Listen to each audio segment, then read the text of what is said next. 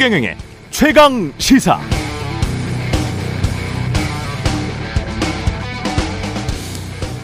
대통령의 문제의 발언을 다수 언론사가 보도했을 때 대통령실은 별 대응을 하지 않았습니다. 15시간 동안 그랬죠. 한참이 지나서 홍보수석이 기자들 앞에 섰습니다. 미국을 겨냥한 게 아니라 한국 국회를 겨냥한 말이었다. 이런 취지로 말을 했습니다. 그런데 어제 대통령실은 또 입장을 바꿨습니다. 대통령 발언이 야당을 지목한 말이 아니었다는 겁니다. 미국 의회도 아니고 한국 국회도 아니라면 어느 나라 국회를 말한 것인지 예, 알 길이 없습니다.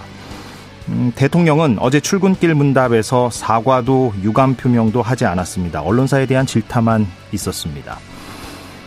2019년 조국 전 장관에 대한 검찰 수사가 한창일 때 아, 국정감사에서 한 국회의원이 아, 당시 검찰총장에게 물었습니다. 조국 전 장관 수사를 총장이 지시했습니까? 예, 그때 검찰총장은 이렇게 답했습니다. 이런 종류의 사건은 총장의 승인과 결심 없이는 할 수가 없습니다. 예, 인정할 건 인정했던 그때의 검찰총장 말하자면은 어떤 쿨함 같은 것인데 지금도 어, 그런 쿨함을 보고 싶다는 사람이 적지가 않습니다.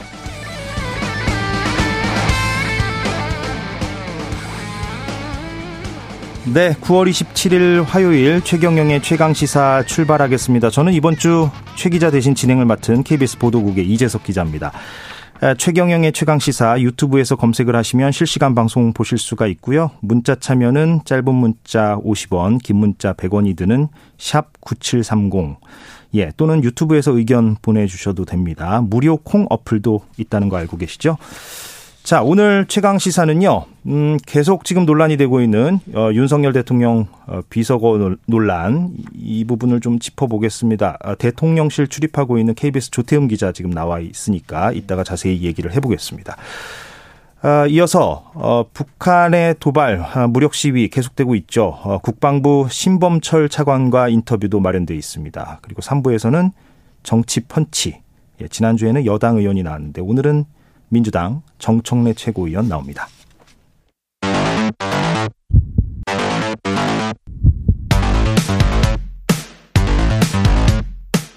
오늘 아침 가장 뜨거운 뉴스 뉴스 언박싱 네, 첫 코너 뉴스 언박싱 시작하겠습니다. 민동기 기자, 김이나 평론가 나와 있습니다. 안녕하세요. 안녕하세요. 예, 오늘은 한 명 더 나와 있습니다. 제 오른쪽에 KBS 어, 조태음 기자 나왔습니다. 안녕하세요. 네, 안녕하세요. 네, 조태음 기자는 지금 대통령실 출입하는 기자고 저희가 대통령실 출입하는 기자가 KBS에 세 명 있죠. 네. 예, 그 세 명 가운데 가장 고참이죠. 네, 맞습니다. 예, 이른바 반장이라고 하죠. 네네. 예, 다른 언론사들도 그 고참 기자를 반장급이라고 얘기를 하는데 오늘 이 얘기 좀 어, 해보도록 하겠습니다. 먼저 민동기 기자. 네. 예.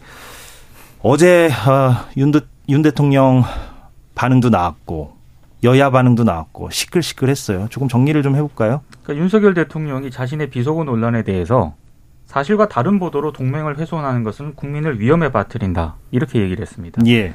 그러니까 관련 보도가 한미 동맹을 훼손했다라는 그런 취지의 발언이고요. 사과나 유감 표명은 없었습니다. 그리고 네. 나머지 얘기들은 진상이 더 확실하게 밝혀져야 한다. 이렇게 얘기를 했습니다. 예, 잠깐 듣고 오겠습니다. 사실과 다른 보도로서 이 동맹을 훼손한다는 것은 국민을 굉장히 위험에 빠뜨리는 일이다. 그 부분을 먼저 얘기하고 싶고요. 그와 관련한 나머지 얘기들은 먼저 이 부분에 대한 진상이라든가 이런 것들이 더 확실하게 밝혀져야 된다고 저는 생각합니다. 예. 어제 이 말을 대통령이 했을 때 조태훈 기자는 현장에 있었죠? 네, 현장에 있었습니다. 예, 그랬군요.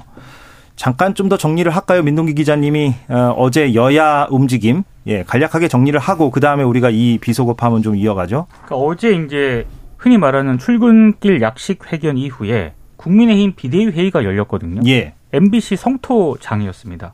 특히 주호영 원내대표 같은 경우에는 지난 23일에 어, 대통령이 그 언급했던 용어가 야당을 의미하는 것이라 하더라도 많이 유감스러운 일이다. 이렇게 입장을 밝혔는데 예.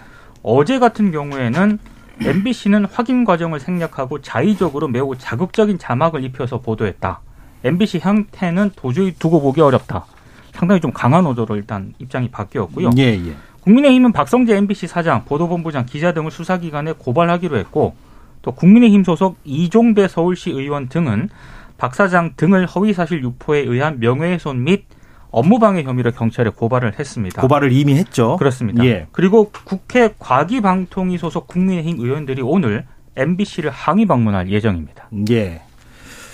지금 이게 뭐 연일 파문이 계속되고 있고 오늘 조태음 기자를 우리 스튜디오에 나오도록 한 것도 이 얘기를 조금 구체적으로 그러니까 당시 아, 미국에서 도대체 어떤 일이 있었는가를 하나하나 좀 팩트 체크 형태로 좀 들어보고 그 다음에 우리 두 분께 또 논평이나 어, 분석을 좀 첨부해보는 그런 시간을 좀 가져보려고 그렇게 조태훈 기자를 나오도록 했는데 자 주 기자 네. 한번 좀 얘기를 해보죠. 그러니까 이게 문제가 된 게 이제 지금부터는 우리가 미국 시간이 아니라 한국 시간으로 한번 얘기를 해봅시다. 주 기자는 그때 미국에 있었긴 했습니다만 헷갈리니까 지난주 목요일이잖아요. 네, 문제. 문재인 날짜가 네. 22일. 예.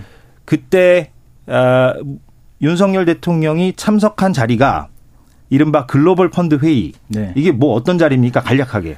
그 저개발 국가의 뭐 에이즈 계획 이런 질병 퇴치를 돕기 위해서 재원 마련을 목적으로 하는 그러니까 각국 정상급 인사가 참석해서 우리가 돈을 얼마를 앞으로 내겠다 예. 이런 걸 약속하는 자리였고요. 이 바이든 미국 대통령이 주최한 자, 행사였습니다. 그렇죠. 그래서 거기서 바이든 대통령도 미국이 거액을 내겠다라고 연설을 했고 네. 윤석열 대통령도 연설을 했습니까? 예. 그 바이든 대통령은 60억 달러 내겠다고 했고요. 예. 윤석열 대통령은 두 번째로 연단에 올라서 3년 동안 1억 달러 총 내겠다고 얘기를 했습니다. 두 사람 다 연설을 했고 그리고 다 행사가 끝나고 나서 그 문제의 48초 환담이 있었잖아요. 네, 맞습니다. 그 환담 끝나고 윤석열 대통령이 내려오다가 그 또 문제의 발언을 한 거고. 네. 그러면- 카메라에 잡힌 거죠. 예, 그 카메라에 잡혔는데 그 카메라를 들었던 사람은 MBC 소속입니까?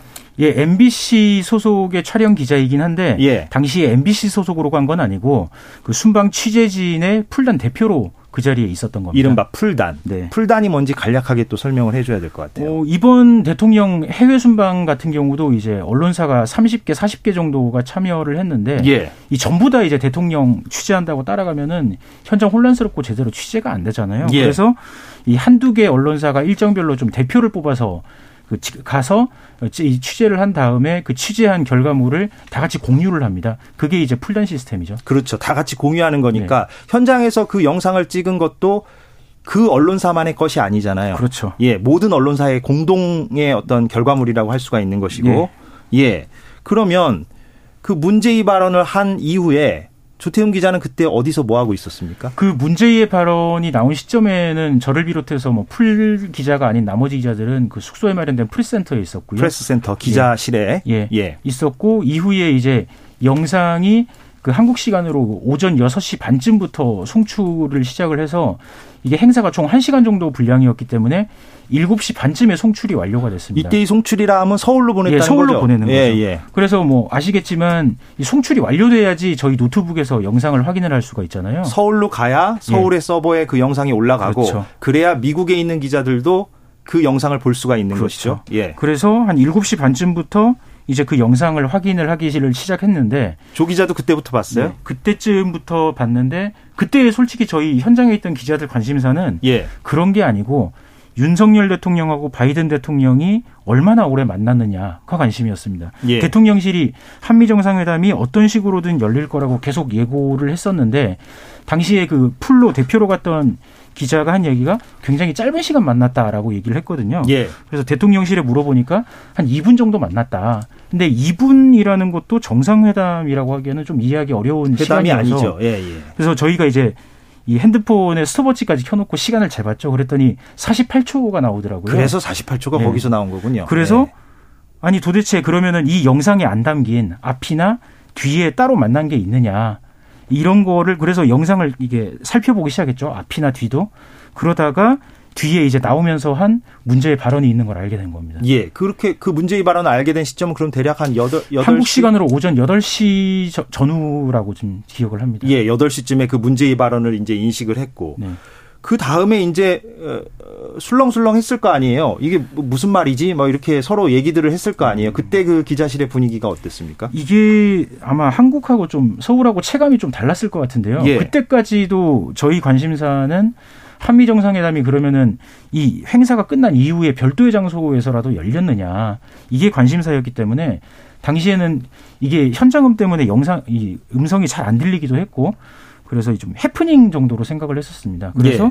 이 단어가 뭐냐라고 서로 이제 각자 얘기를 하다가 음. 바이든으로 들린다. 음. 라는 얘기가 있었고 근데 바이든이라고 하면은 이 맥락을 봤을 때 잘 이해가 안 된다. 이게 도대체 무슨 뜻일까? 예. 이 얘기를 하다가 이제 서울에서 서울에다가 그냥 이런 발언이 있었고 욕설 섞인 발언이 있었고 바이든으로 해석이 됩니다. 라고 해서 이제 보고만 했고요. 예. 저는 현장에서는 대부분은 다들 이제 한미 정상회담을 그래서 하는 거냐 마는 거냐 이게 좀 관심사였습니다. 그러니까 관심사가 이제 한미 정상회담에 좀 가 있었고 네. 그런데 어찌됐건 그 발언에 문제의 발언을 인지는 다 했고 예, 인지는 한 상태였죠. 그러면 그 이런 내용 이런 문장이 있습니다. 이런 어, 대통령의 발언이 있습니다라고 다 서울에다가 보고들을 각사가 다 했다는 거죠. 예, 했는데 뭐 이거를 어 바이든이 아니냐 저 다들 얘기들이 있었는데 그때도 명확하게 들리진 않아서요. 근데 예. 대부분이 이제 바이든인 것 같다 라는 생각들을 했고 그 현장에 대통령실 관계자도 있었거든요. 예, 예. 그래서 이게 바이든이 맞냐? 이 대통령실의 공식 입장을 좀 대통령한테 확인해서 빨리 예. 달라라고 했더니 좀 기다려 달라. 확인될 때까지 기다려 달라라고 하면서 본인이 듣기에는 바이든으로는 안 들린다. 아 대통령실 관계자는 자기가 듣기에는. 네. 근데 예. 이게 공식 입장은 아니었고요. 네 예. 그 그냥 개인적으로 차원에서 어, 나는 그거 아닌 것 같은데 이 정도 차원 이었습니다. 예, 공식 예. 입장은 그 뒤에 한참 뒤에 나온 거고요. 그렇죠. 공식 입장 뭐 15시간이나 걸렸으니까. 예, 그 예. 뒤에 이제 그 대통령실 고위 관계자가 한 서너 시간 뒤에 또 그 프레스센터를 찾아와서 그 얘기를 했는데 예. 그때는 이제 사적 발언이라고 하면서 음. 사적 발언이 이 외교 성과에 이 지장을 주는 것 같아서 좀 유감스럽다라고 얘기를 했죠. 그러면 그 문제의 그 발언 영상이 엠바고가 걸려 있었다면서요. 네, 맞습니다. 그게 뭐 해제 시점이 9시 한 40분쯤. 39분쯤. 39분이니까 뭐 9시 네. 40분이라 치고 그런데 지금 논란이 되고 있는 게 이제 박홍근 원내대표가 그 비판 발언을 한 게 오전 9시 반이었잖아요. 그러니까 네, 10분쯤 맞습니다. 전에. 예. 그래서 그러면 도대체 박홍근 원내대표는 엠바고가 해제되기도 전에 그 영상이나 그 발언을 어떻게 알았는가 이거를 이제 의아해하는 사람들이 있는데 네. 그런데 그 전에 이미 이른바 카카오톡 SNS를 통해서 그 그런 문제의 그 대통령이 어떤 문제의 발언을 했다라는 내용들이 많이 돌았다면서요. 예, 그 한국 시간으로 오전 9시쯤 정도 됐을 때로 기억을 하는데 예, 예. 그 서울에 있는 기자가 이런 발언을 한 게 맞느냐라고 그 텍스트를 바이든으로 적시된 텍스트를 보내주더라고요. 저한테. 오히려 미국 쪽으로 예. 이게 맞느냐? 예, 이게 맞느냐라고. 이게 돌고 있다 지금. 예. 예, 예. 그래서 아니 여기서도 아직까지 확실하게 결론을 못 내린 건데 이게 벌써 돈다고 이렇게 빨리 이 음. 생각이 들었고 그 뒤에 한 15분 20분쯤 뒤에 9시 20분쯤으로 기억을 하는데 그거 그 영상을 캡처한 영상이 또 돌기 시작했습니다. 그래서 예. 어 아직 이게 영상 엠바고도 안 풀렸는데 이게 어떻게 돌았지 조금 당혹스, 당혹스러웠던 그런 기억이 있습니다. 김연아 평론가님 일단은 좀 쭉 들으셨죠? 예. 저도 뭐 귀가 있으니까요. 다, 네. 예. 다른 쪽으로 시선을 보고 계셔서 귀는 항상 열려 있습니다. 네. 일단은 이건 뭐 약간 뭐 본질적인 부분이기도 하고 아니기도 할 수 있는데 어찌됐건 엠바고가 해제되기 전에 영상이 돌았다는 것 자체는 문제인 것 같아요. 그거를 누가 돌렸는지는 지금 알 수 없는 거고. 그렇지 않습니까? 그렇죠. 예, 네. 예. 그 부분은 일단은 맞는 것 같고. 다만, 박홍근 원내대표가 말하기 전에 이 내용들이 유통되고 있었다는 것도 팩트인 것 같고, 어떻습니까? 좀 요, 요 부분을 일단은 좀 정리를 좀 해야 될 것 같아요. 거기에 대해서 이제 국민의힘하고 여당은 조직적으로 MBC하고 그다음에 더불어민주당 사이에 어떤 내통, 뭐 예, 예. 그렇죠. 뭐 밀정 얘기도 나오고 뭐 예, 내통 예. 얘기도 나오고 하는데 그런 것이 있어서 심지어는 국민의힘 내부에서 이제 이런- 그런 주장도 나왔습니다. 어, MBC로부터 민주당이 먼저 입수를 한 다음에 음. SNS로 막 유통을 시킨 것이다. 아하, 이런 예. 주장 나왔고 그다음에 조선일보 등의 보도는 MBC로 추정되는 MBC 소속의 누구 어떤 기자로 추정되는 사람이 일부 커뮤니티에 올린 게 발단이다. 뭐 이런 식으로 보도를 하고 예. 뭐 발단이다라기보다는 발단인 것으로 보인다. 이런 보도를 막 하고 있는데 지금 쭉 말씀하셨지만 팩트는 그것뿐이거든요. 그러니까 음. 박홍구 원내대표가 얘기하기 전에 이미 영상이나 그렇죠. 내용이. 예. 내용이나 이런 것들은 상당수 대부분의 언론사 그리고 그 언론사의 어떤 어, 벽을 넘어가지고 인터넷상에 이제 공유가 되고 있었다라는 게 핵심이고 예. 그러한 것 외에는 여러 가지 정황들을 가지고 지금 추론을 하는 건데 네. 그렇게 해석을 해보면 윤석열 대통령이 출근길에서 뭔가 이제 진상을 규명해야 된다라고 얘기한 그 진상 규명의 성격이라는 게 과연 민주당하고 MBC하고 어떤 부적절한 무슨 관계가 있어가지고 얘기가 이렇게 된 거냐에 대해서는 확정적인 건 아무것도 없는 것이죠. 음. 근데 이 확정적인 건 아무것도 없는 사실을 가지고 국민의힘하고 이제 이렇게 대통령실이 이렇게까지 MBC를 겨냥해서 이렇게 할 일인가라는 의문이 드는 겁니다. 예, 무슨 말씀인지는 알겠습니다. 그 조태훈 기자. 네. 그러면 그 뭐 사실을 확인은 무슨 얘기인지 알겠고요.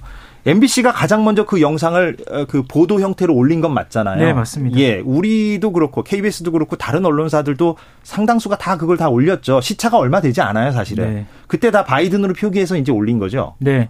예. 그때는 그러면 우리 자체적으로 MBC가 뭐 바이든이라고 가장 먼저 이렇게 명기를 하긴 했습니다만 다른 언론사가 그 영상을 올릴 때 자체 판단들을 하잖아요, 하기는. 네, 그렇죠. 예, 물론 아주 뭐 선명하게 들리진 않았긴 합니다만, 예, 예. 그래서 우리도 그런 겨- 과정을 거쳐서 이제 올린, 올린 거죠, KBS도. 예, 그 제가 보고를 한 이후에 그 안에서 서울에서 돌아가는 얘기들을 보니까 이 영상을 그 서울에 이제 편집 장비들이 있지 않습니까? 그래서 거기서 이제 소음을 제거하고 뭐 이거를 좀 더 목소리를 선명하게 하고 속도를 조절해 가면서 발언이 뭔지 확인하는 작업을 이 거치고 있더라고요. 그래서 아 이게 서울에서 굉장히 좀 논란이 되나 보나 이 생각을 했는데 네. 그 작업을 거친 뒤에도 이제 여러 사람이 들어봤을 때 바이든으로 해석된다 라는 결론을 내려서 KBS는 한 11시 반쯤에 그 영상을 올렸습니다. 예. 그래서 15시간이 지나고 김은혜 홍보수석이 이제 바이든이 아니라, 아니라 난리면이다라고 해명을 해- 한 이후에는 우리가 병기하거나 네. 아니면 아예 괄호로 표시하거나 이렇게 지금 하고 네, 있죠. 맞습니다. 자, 그런데 그 사이에 그러니까 15시간 뒤에 김은혜 홍보수석이 기자들 앞에 서기 전에 그건 뭡니까? 그러니까 이른바 대통령실 출입 기자의 간사가 있잖아요. 간사. 그 간사가 돌렸다는 그 문자 내용 그건 뭡니까? 무슨 내용입니까? 어, 그러니까 그 방송 기자들 사이에서 간사가 있는데 그 간사가 이 대통령실 쪽에서 이거를 좀 외교 사안일 수도 있으니 이 사실 관계가 확인될 때까지 좀 보도를 좀 자제해 줬으면 좋겠다라는 취지로 그 요청을 했었나 봐요. 근데 간사는 거절을 했는데 예. 어, 일단은 의견 수렴이라도 좀 해달라라고 해서 그 저희들 그 단체 그 대화방에 공지가 있었고요. 그게 언제쯤입니까? 어, 그게 제 기억으로는 9시, 한국 시간 9시 40분쯤으로 지금 기억을 합니다. 아, 예, 예. 정확, 지금, 지금 시간 적어 놓은 걸 안 갖고 와가지고 정확히 예, 예. 기억은 안 나는데요. 하여튼 9시. 오전에, 예, 예. 오전입니다. 오전 시간이었습니다. 오전에. 그때 뭐 표현이 지금 문제가 되고 있잖아요. 뭐 외교상의 문제라는 예, 예. 표현을 뭐 썼다고. 예. 예. 근데 저도 일단은 제가 들은 거는 저 사실 확인이 될 때까지 좀 기다려 달라라는 음. 부분이었고요. 음. 그 앞에는 물론 뭐 함축적으로 이게 이렇게 보도가 될 경우에 외교상 문제가 있으니라는 표현이 생략된 걸로 저는 이해는 했는데 예, 예. 근데 그 공지가 이 방송 간사가 그 대통령실 관계자의 말을 들은 다음에 그걸 본인이 해석해서 거기다가 적은 거잖아요. 예, 그 사람의 워딩을 작성한 거죠. 예, 그대로 예, 적은 게. 아니서요. 예, 예. 그래서 실제로 대통령실 관계자가 정확히 뭐라고 표현했는지는 좀 확인할 수는 없습니다. 근데 어찌 됐건 간에 15시간이나 걸렸기 때문에 그 사이에 이미 어, 대부분의 언론사들은 그 바이든이라고 표기한 영상을 이미 다 유통시키고 있었고 네.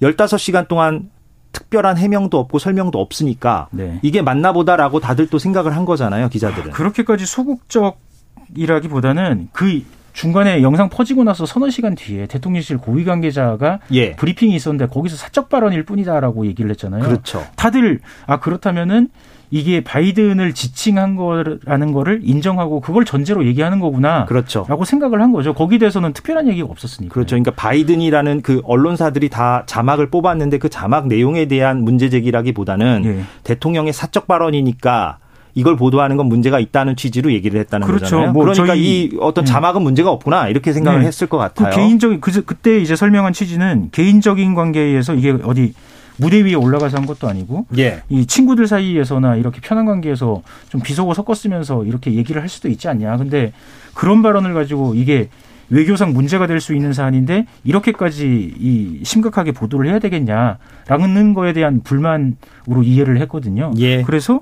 당연히 이제 바이든이라는 부분도 대통령실이 인정을 했다라고 현장에서는 모두 다 생각을 하고 있었습니다. 무슨 말인지 알겠습니다. 예. 당시 미국에서 어떤 상황이었는지가 쭉 정리가 되고요. 조태음 기자는 여기서 예, 대통령실로 다시 보내드리고 예, 뉴스 언박싱은 계속 이어가도록 하겠습니다. 조태음 기자 수고했습니다. 예, 최경영의 최강 시사 지금 듣고 계신 시각은 7시 40분입니다. 오늘 하루 이슈의 중심. 당신의 아침을 책임지는 직격 인터뷰. 여러분은 지금 KBS 1라디오 최경영의 최강 시사와 함께하고 계십니다. 네, 최경영의 최강 시사 뉴스 unboxing 어, 두 분과 계속 이어가겠습니다. 민동기 기자님, 네. 예, 조태웅 기자 설명 이제 쭉 들었는데 좀 어떠셨어요? 일단 제가 이거 전수조사를 했다고 말하기는 좀 어렵지만 예, 그 김은혜 홍보수석이 흔히 말해서 이제 공식, 공식 입장을 내놓기 전까지는요.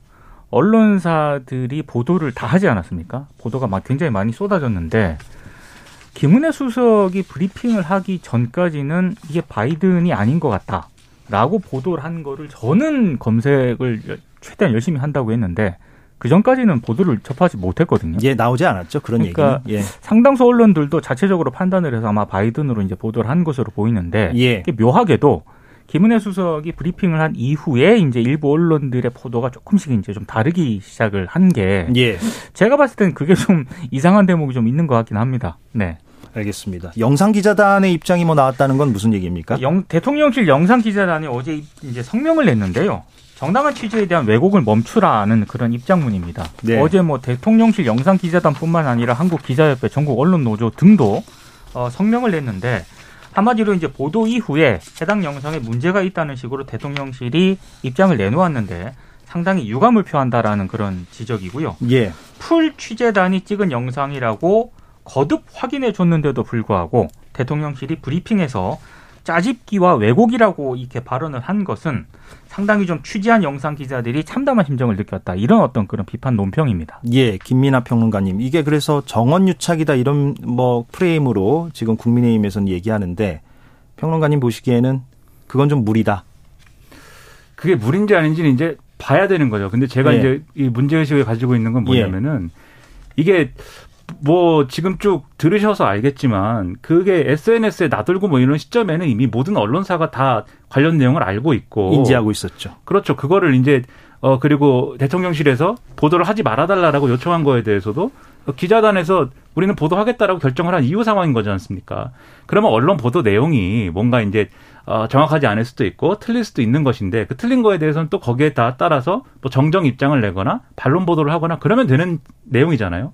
그리고 혹시라도 이제 취재한 내용을 누군가 이제 뭐 어, 유출을 했다 어느 언론사든지 간에 유출을 했다라고 하는 건 그 언론사에서 보도윤리나 이런 것에 대해서 내부적인 어떤 규정에 따라서 자체적으로 또 처리를 하면 됩니다. 예. 그거는 이제 언론사 입장에서는 자기들이 취재한 내용을 막 함부로 유출하고 이런 거에 대해서는 얼마든지 대응할 수 있는 거잖아요. 예. 근데 이런 모든 얘기들을 다 뒤섞어서 어 과거에 MBC는 광우병 뭐 촛불 시위를 발발시킨 뭐 그런 보도를 한 이력이 있고 최근까지도 윤석열 대통령의 여러 가지로 이제 뭐 어, 부담스러운 어떤 보도들을 했고 그런 걸 그런 보도들을 근거로 해가지고 민주당이 어떤 정치적인 주장을 하고 이런 모든 정황을 종합해 봤을 때 이게 하나의 큰 뭔가 진상을 규명해야 되는 그러한 배경이 있는 것이다. 이렇게 접근을 하기 시작하면 그럼 어떤 언론이 이런 것들에 대해서 제대로 보도하고 취재를 할 수가 있겠습니까? 예. 그런 면에서 상당히 우려가 되는 그런 대응을 지금 하고 있는 거고 예. 대통령이 어떤 발언을 스스로가 했는지는 대통령 본인이 가장 잘 아는 거잖아요. 그러면 어제 같은 경우에도 이, 어, 언론에 설명을 할 때 나는 이렇게 얘기를 했는데 이렇게 잘못 보도됐다. 어, 이런 것이 문제라고 생각한다. 차라리 이렇게 했으면 나왔을 텐데 본인이 어떤 얘기를 했는지는 상세하게 설명하지 않고 진상을 규명해야 된다라고만 얘기하는 거예요. 진상 규명하는 게 뭐 본인의 발언에 대해서 진상 규명하자는 게 아니지 않습니까? 예. 결국 언론을 이제 겨냥한 여러 가지 부적절한 공격이 될 수밖에 없다. 그 점이 상당히 아쉽고 뭐 좀 슬프기도 합니다. 예. 제가 오늘 신문사들 사설을 쭉 한번 봤거든요. 예. 근데 뭐 경향신문, 동아일보, 한국일보, 한겨레 상당수 언론사들이 사설에서 윤석열 대통령의 사과가 우선이다. 예. 이게 먼저 필요하다. 이런 이제 입장을 냈더라고요. 동아일보도. 네네. 예. 근데 다, 다 다만 이제 조선일보 사설이 굉장히 튀는데, 예. 그러니까 MBC가 자막으로 이렇게 보도를 했는데 그 보도한 근거를 밝혀야 한다. 그러니까 조선일보 사설만 유독 튀는 음. 그런 좀 좀 논조가 차이가 났다 이거고. 보였습니다. 예. 민주당 입장은 3부에 정청래 국회 과방위원장에게 또 한번 들어보도록 하겠습니다. 어제 어, SBS 주영진 뉴스 주영진 앵커가 그 얘기를 하더라고요. 낮 시간에 이제 방송에서 그게 또 기사화되기도 했는데 네. 왜 이제 MBC만 문제 삼느냐? SBS, KBS도 다 보도를 했는데 똑같이. 그러니까 좀 자존심이 예. 상하지 않습니까? 왜냐하면 MBC가 결국 이 모든 이 음모론의 예, 예. 핵심은 MBC가 확실하지 않은 음성을 바이든이라는 자막을 달아서 다른 언론사들도 바이든이라고 따라 보도했다는 얘기가 이렇게 되는 건데 KBS, SBS를 비롯한 다른 거기 뭐, 뭐 YTN, 뭐 JTBC 그렇죠. 다 보도했죠. 심지어는 예. 지금 말씀하신 이제 조선일보와 같은 관계사인 TV조선 이런 데 다 포함되어 있는 건데 그런 언론사들이 다 같이 있었는데 그런 언론사들 중에 상당수가 MBC가 보도했으니까 그냥 우리도 바이든이라고 하자 뭐 이렇게 보도했다는 것에 대해서 자존심이 상하죠. SBS건 KBS건. 그런 측면도 있겠네요. 예. 그렇죠. 예. 자존심 안 상하십니까? 혹시? 아 저요? 네. 아 예. 제 입장은 뭐 생략을 하도록 하고. 자 다음 소식으로 넘어갈까요? 예. 아, 대전 유성구의 대형 아울렛에서 화재가 발생을 해서 어제 예. 일곱 명이 숨지고 한 명이 이제 중상을 입었는데요. 예. 현대 프리미엄 아울렛 대전점 지하 1층 하역장 부근에서 화재가 발생을 했습니다. 아, 대부분 이제 그 피해자들이 도급 또는 외부 영역 회사의 직원들인데요. 어제 아울렛에서 그 시설 관리와 상품의 입고 반품과 관련된 물류 작업을 하다가 사고를 당한 것으로 일단 추정이 되고 있습니다. 예. 특히 이제 지하 1층 물류 하역장 등에 종이 상자 등이 쌓여 있었다라고 하는데 예. 아마 이게 타면서 뿜어져 나온 다량의 연기 유독 가스로 인명 피해가 커진 것으로 추정을 하고 있는데요. 아직까지 화재 원인은 오리무중이라고 합니다. 예. 일단 여러 가지 뭐 가능성과 추정들이 나오고는 있는데 일단 소방 관계자 측은 확인되지 않았다, 파악 중이다 이런 입장을 밝히고 있고요. 다만 지난 6월 실시한 정기 소방 점검에서 지적 사항이 굉장히 많이 좀 있었다고 합니다. 예. 뭐 24건의 지적 사항이 있었다라고 하는데 어찌됐든 현대 아울렛 측은 7월 초에 조처 내용을 소방서에 제출했다. 그러니까 개선했다라는 입장인데 예. 이거는 좀 조사를 통해서 확인을 해봐야 될 문제 같고요. 고용노동부는 중대재해처벌법 적용 여부를 결정할 방침입니다. 예. 오늘 현장 감식이 있다고 그러죠? 그렇습니다. 예. 그리고 이거는 4 이따 4 3부에 예.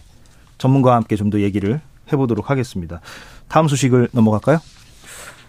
그 대우조선 문제가 지금 오- 오늘 좀 많은 언론들이 보도를 하고 있는데요. 산업은행이 자회사인 대우조선 해양을 하나그룹에 매각을 하기로 했습니다. 예. 그러니까 대우조선 해양과 하나그룹이 MOU 조건부 투자 합의서를 체결했다고 밝혔는데 아, 일단 그 투자 합의서를 보면은요. 한화그룹이 신주 유상증자에 참여해서 대우조선 해양 경영권을 확보하는 그런 방안이 담겨 있습니다.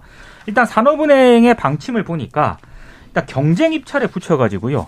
하나그룹보다 더 좋은 투자 조건을 제시하는 곳이 있는지를 일단 살펴본 다음에 네. 그 다음에 이제 최종 매각하겠다는 그런 방침인데 또 어찌됐든 하나그룹이 우선 협상자가 되지 않았습니까? 그러니까 최종 매각 대상자가 클 이제 될 가능성이 맨- 굉장히 크다는 게 대다수 언론들의 이 보도 내용이고요. 다만 이제 일부 논란이 좀 제기가 되고 있는 게 헐간 매각 논란인데 예. 이게 하나그룹이 2008년에도 대우조선 해양 매각을 시도를 한 적이 있었거든요. 근데 그때 협상 가격이 6조 원대입니다. 14년 만에 이제 2조 원대로 내려왔는데 그동안 대우조선해양에 수조 원대의 공적 자금까지 투입을 한 점을 고려를 하면 이 매각가 2조 원이 너무 적다 이런 예. 평가도 한편에서는 나오고 있습니다. 예. 그게 헐값 매각 논란이라는 말씀이시고. 그렇죠. 이게 헐값 매각이다. 그런데 이제 산업은행 측은 그동안에 이제 워낙 이제 산업은행의 가치나 이런 것들이 하락을 했기 때문에 뭐 2조 원대 매각도 뭐 차라리 손해를 줄이는 것이다. 그동안 공적 자금 투입이나 이런 게 많이 됐는데 앞으로도 뭐 대우조선해양을 이대로 그냥 자력으로 할 수 있게 두면은 공적 자금이 더 많이 투입될 수 있다. 그래서 이렇게라도 하는 게 뭐 손해를 줄이는 거다. 이렇게 얘기는 하고 있습니다. 그런데 일각에서 우려하던 최악의 시나리오보다는 어쨌든 나은 것은 또 사실이에요. 최악의 시나리오는 예를 들면은 이 대우조선의 양을 뭐 분리매각하거나 이런 식으로 해서 어 사실상의 이제 경쟁력이나 이런 것들이 이제 사라지는 어떤 그런 상황을 만들거나 아니면은 이제 어 같은 이제 어떤 그 조선 사업을 하고 있는 어떤 회사하고 합병하는 방식으로 해서 예를 들면은 이제 고용 보장이나 이런 것들이 안 되는 방식으로 이 문제를 푸는 거 이런 것들이 우려가 됐었는데 예. 그나마 이제 하나는 자기들이 갖고 있는 이제 어 뭐 이 기업의 용어를 뭐 포트폴리오라고 얘기하지 않습니까? 앞으로 방사안에 주력하는 방향으로 이 기업의 이제 여러 가지 구조나 이런 것들이 바꾸고 있는데 하나가 여- 원래 그쪽이 좀 강했죠. 그렇죠. 예, 예. 여기에 더해 가지고 대우조선해양이 가지고 있는 그 방산 관련 이제 아 이 부분하고 그다음에 소위 말하는 이제 어 LNG선이나 이런 기술을 같이 결합을 하면 훨씬 더 시너지가 크다라고 판단을 한 게 이제 두 개의 그 필요성이 계속 결합이 된 거예요. 하나 측의 이익을 취하는 어떤 그런 부분하고 그다음에 이제 대우 대우조선을 처리를 해야 되는 이제 사는의 입장하고 그런 점에서는 윈윈이다라고 볼 수 있는데 그래서 앞으로의 쟁점은 노조라든가 이런 음. 노동자들이 얼마나 이제 이러한 어이 결합에 대해서 인수합병에 대해서 반발 없이. 그렇죠. 예. 반발 없이 갈 것이냐인데 일단은 반발하고 있습니다. 하지만 예. 어, 앞서 말씀드린 최악의 시나리오는 또 아니기 때문에 이런 반발이나 이런 것들도 설득 가능할 거다라고들 보는 모양입니다. 예. 이재명 대표에 대한 검찰 수사 얘기로 넘어가 볼까요? 그 검찰이 이재명 민주당 대표의 성남 FC 후원금 의혹과 관련해 가지고요. 네. 네이버와 분당 차병원 등에 대한 압수수색에 나섰습니다. 그러니까 거- 경찰이 혐의가 없다고 판단한 기업을 검찰이 이제 다시 들여다본다는 그런 얘기인데 예. 일부 언론 같은 경우에는 이건 사실상 검찰이 재수사하는 것 아니냐 이렇게 또 해석을 하고 있습니다. 그러니까 두산에 대해서는 이미 송치를 했고. 그렇습니다. 그렇죠. 그런데 나머지 기업들을 지금 검찰이 또 들여다본다 이거죠. 그렇습니다. 예. 네이버 같은 경우에는 제2사업 건축 인허가, 차병원 같은 경우에는 분당 경찰서 부지 용도 변경에 대한 편의를 받았다. 이제 이런 의혹이 제기가 됐다는 거고요. 예. 경찰은 이거를 이제 뭐 이렇게 사실상 혐의가 없다고 판단을 했는데 검찰은 좀 일단 의심을 하고 있는 것 같습니다. 예. 아, 그래서 일단 좀 내용을 보면은 일단 경찰이 수사를 마무리하면서 후원금을 낸 기업 가운데 두산건설만 대가성이 인정된다고 판단을 했거든요. 근데 검찰은 검찰이 일단 네이버하고 분당 차병을에 대한 강제 수사에 나섰기 때문에 아, 경찰의 수사가 미진하다고 좀 판단을 하고 있는 것 같습니다. 음. 그래서 검찰이 왜 압수수색을 했을까를 두고도 여러 해석이 일단 나오고 있는 그런 상황인데요. 뭐 몇 가지 해석이 있는데 언론의 해석은 크게 두 가지인 것 같더라고요. 예. 일단 두산 그룹만 만약에 기소를 하게 될 경우에 서로 다른 혐의 판단의 근거 등에 대해서 다툼의 여지가 있다는 겁니다. 그러니까 당시 이제 뭐 어, 두산 그룹뿐만 아니라 네이버라든가 차병원들도 다 이제 후원금 이쪽을 냈는데 예. 왜 두산그룹만 기소를 하냐 이렇게 했을 때 그 지점이 쟁점이 될 수가 있다. 그렇습니다. 그래서 이런 항변을 미연에 방지하기 위한 그런 포석 아니냐 이런 해석이 하나 있고요. 나머지는 일단 그 이재명 대표에 대한 압박 수위를 높인다. 뭐 그런 차원의 어떤 두 가지 해석이 좀 나오고 있습니다. 언론에서 그런 해석이 나온다는 거고. 네. 김민아 평론가님, 이게 그러니까 두산건설이나 네이버나 지금 또 압수수색한 데가 또 어디라고요? 그 분당 차병원. 네. 그러니까 구조는 비슷한 거죠, 지금 이게. 그러니까 이- 이른바 제3자 뇌물이라는. 근데 그것도 이제 예. 추가로 들여다 봐야 될 것 같아요. 왜냐하면 경찰이 송치를 할 때는 분명히 두산건설하고 제3자 뇌물로 이제 아, 그런 취지로 송치를 했는데 지금 일부 보도나 이런 걸 보면 압수수색 영장에 제3자 뇌물이 아니고 어, 이재명 대표를 피의자로 하는 뇌물 혐의가 적시돼 있다 이런 보도도 나왔거든요. 무슨 아, 얘기냐면 제3자가 아니라 그냥 뇌물이다, 뇌물 그렇죠. 혐의다. 예. 무슨 얘기냐면 지금 네이버의 경우에 성남 FC에 직접 후원금을 준 게 아니고 지금 말씀하신 것처럼 뭐 사단법인 희망 살림 그리고 예. 여기에 롤링 주빌리에 참여한다는 명분으로 이제 줬는데 예. 이거를 이제 성남 FC 선수들이 롤링 주빌리라고 적힌 유니폼을 입고 2년간 뛰었고 그리고 롤링, 롤링 주빌리라는 게 결국은 일종의 정책이지 않습니까? 그리고 이, 어, 이, 이 기관, 롤링 주빌리의 이제 공동 은행장을 이재명 대표가 당시 맡았었기 때문에 그러니까 이 검찰의 의심은 요렇게 이제 성남FC 후원금을 내게 하고 거기에 대해서 이재명 대표의 어떤 정책을 홍보해주는 방식으로 음. 이게 그- 이 대가성이나 이런 걸로 작용한 거 아니냐라고 지금 보고 있는 거 아니냐 이런 이제 해석이 그래서 나오는 거거든요. 만약에 제3자 뇌물이 아니고 어 그냥 뇌물 혐의를 적용한다고 했을 때는 제3자 뇌물에서는 청탁이 뭐냐가 굉장히 중요한 쟁점이고 그게 밝혀져야 되는데 예. 뇌물의 경우에는 대가성이 있고 업무 연관성이 있는데 그렇게 만약에 이제 어이 유무형의 이익을 취한 걸로 이제 인정이 되면은 그러면 그건 더 쉽게 혐의 적용이 가능할 거거든요. 그래서 검찰이 경찰보다 훨씬 더 어 뭐랄까요 어, 혐의를 적용하기 쉬운 방식으로 좀 더 적극적으로 지금 수사를 하고 있는 거다라는 해석을 피할 수가 없는 그런 상황이라고 봅니다. 예. 이따가 정청래 위- 의원에게 또 이 부분도 좀 반론 성격으로 좀. 듣-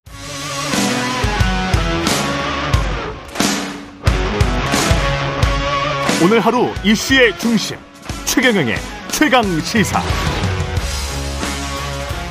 네, 최경영의 최강 시사 2부 시작하겠습니다. 저는 최 기자를 대신해서 이번 주 대신 진행을 맡고 있는 KBS 보도국의 이재석 기자입니다. 자, 한미 연합 해상 훈련이 5년 만에 시작이 됐습니다. 어제부터 훈련에 들어갔고요. 나흘 동안 계속된다고 합니다. 음, 여기에 대한 반발 차원으로 아마도 해석이 되는데 북한이 최근 들어서 어, 무력 시위를 잇따라 보여주고 있죠.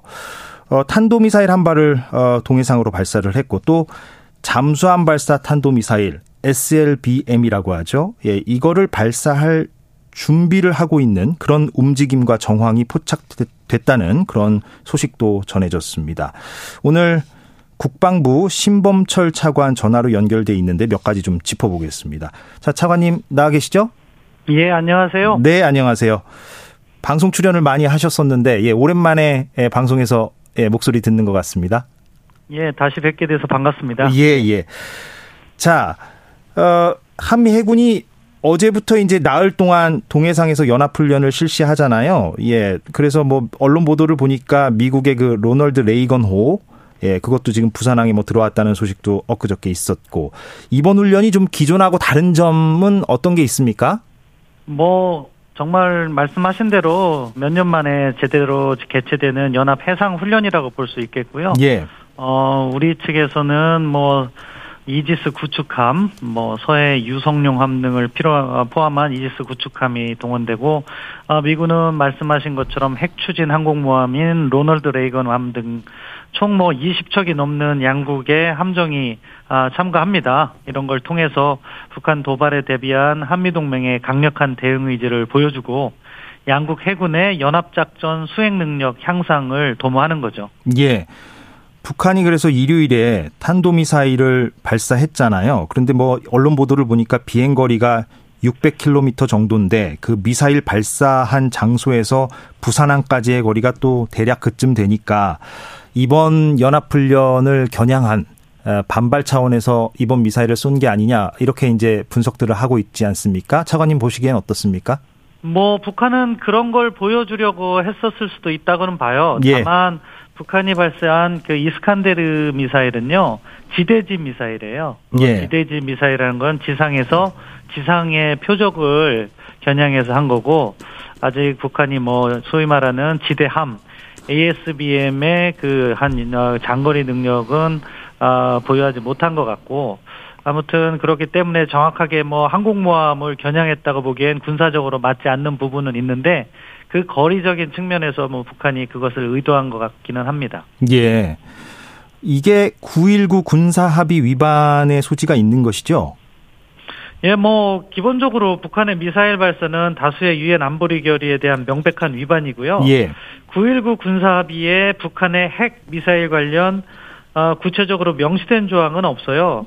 좀 아, 추상적으로 돼 그- 있잖아요. 뭐 적대 행위 그렇죠. 금지라든가. 예, 그런 거에 포함될 수도 있고 다만 또 이 9.19 군사 합의가 어, 한반도를 한반도 비핵화를 명시한 판문점 선언과 평양 공동 선언을 위반한다는 것에서 어, 목적과 취지에 반한다 이렇게 볼 수 있겠죠. 예. 그런데 엊그저께 또 보도를 보니까 SLBM 움직임이 포착됐다는 소식도 전해지지 않았습니까? 예, 이거는 좀 어떻게 보십니까? 뭐 북한이 도발을 하는 여러 징후는 저희가 면밀하게 판단을 하고 있어요. 예. 그래서 풍계리 핵실험장이라든가 아, 또 다른 아, 뭐 북한의 미사일 발사 관련된 지점에 대해서 아, 면밀한 정보 분석을 하고 있고 SLBM 발사 준비 역시 한미 간 긴밀한 공조 하에서 활동을 예의주시하고 있고 확고한 군사 대비 태세를 유지하고 있다.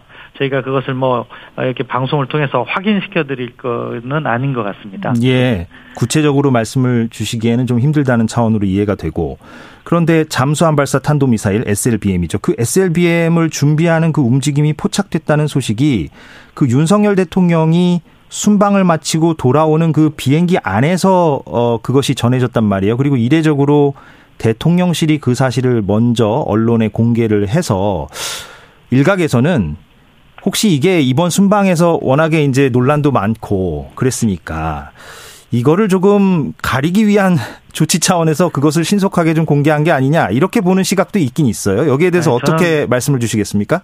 그거는 과잉 해석이라고 합니다. 생각합니다. 결국 뭐 국가 안보 차원에서 필요한 일이 있고 그러한 북한의 움직임이 있다면 예. 거기에 대비하겠다. 아, 뭐 그런 입장을 밝힌 거라고 생각하고요. 그것이 뭐 순방 뭐 효과 사실은 이번 순방과 관련해서도 결국 뭐 큰 틀에서 보면 숲을 바라본다면 적지 않은 성과가 있었다고 생각하거든요. 예. 근데 그것을 뭐 지역적인 문제로 문제가 야기되는 것을 덮기 위해서 무슨 SLBM 문제를 가지고 왔다? 그건 서로 격도 맞지 않는다고 생각해요. 예. 알겠습니다. 예.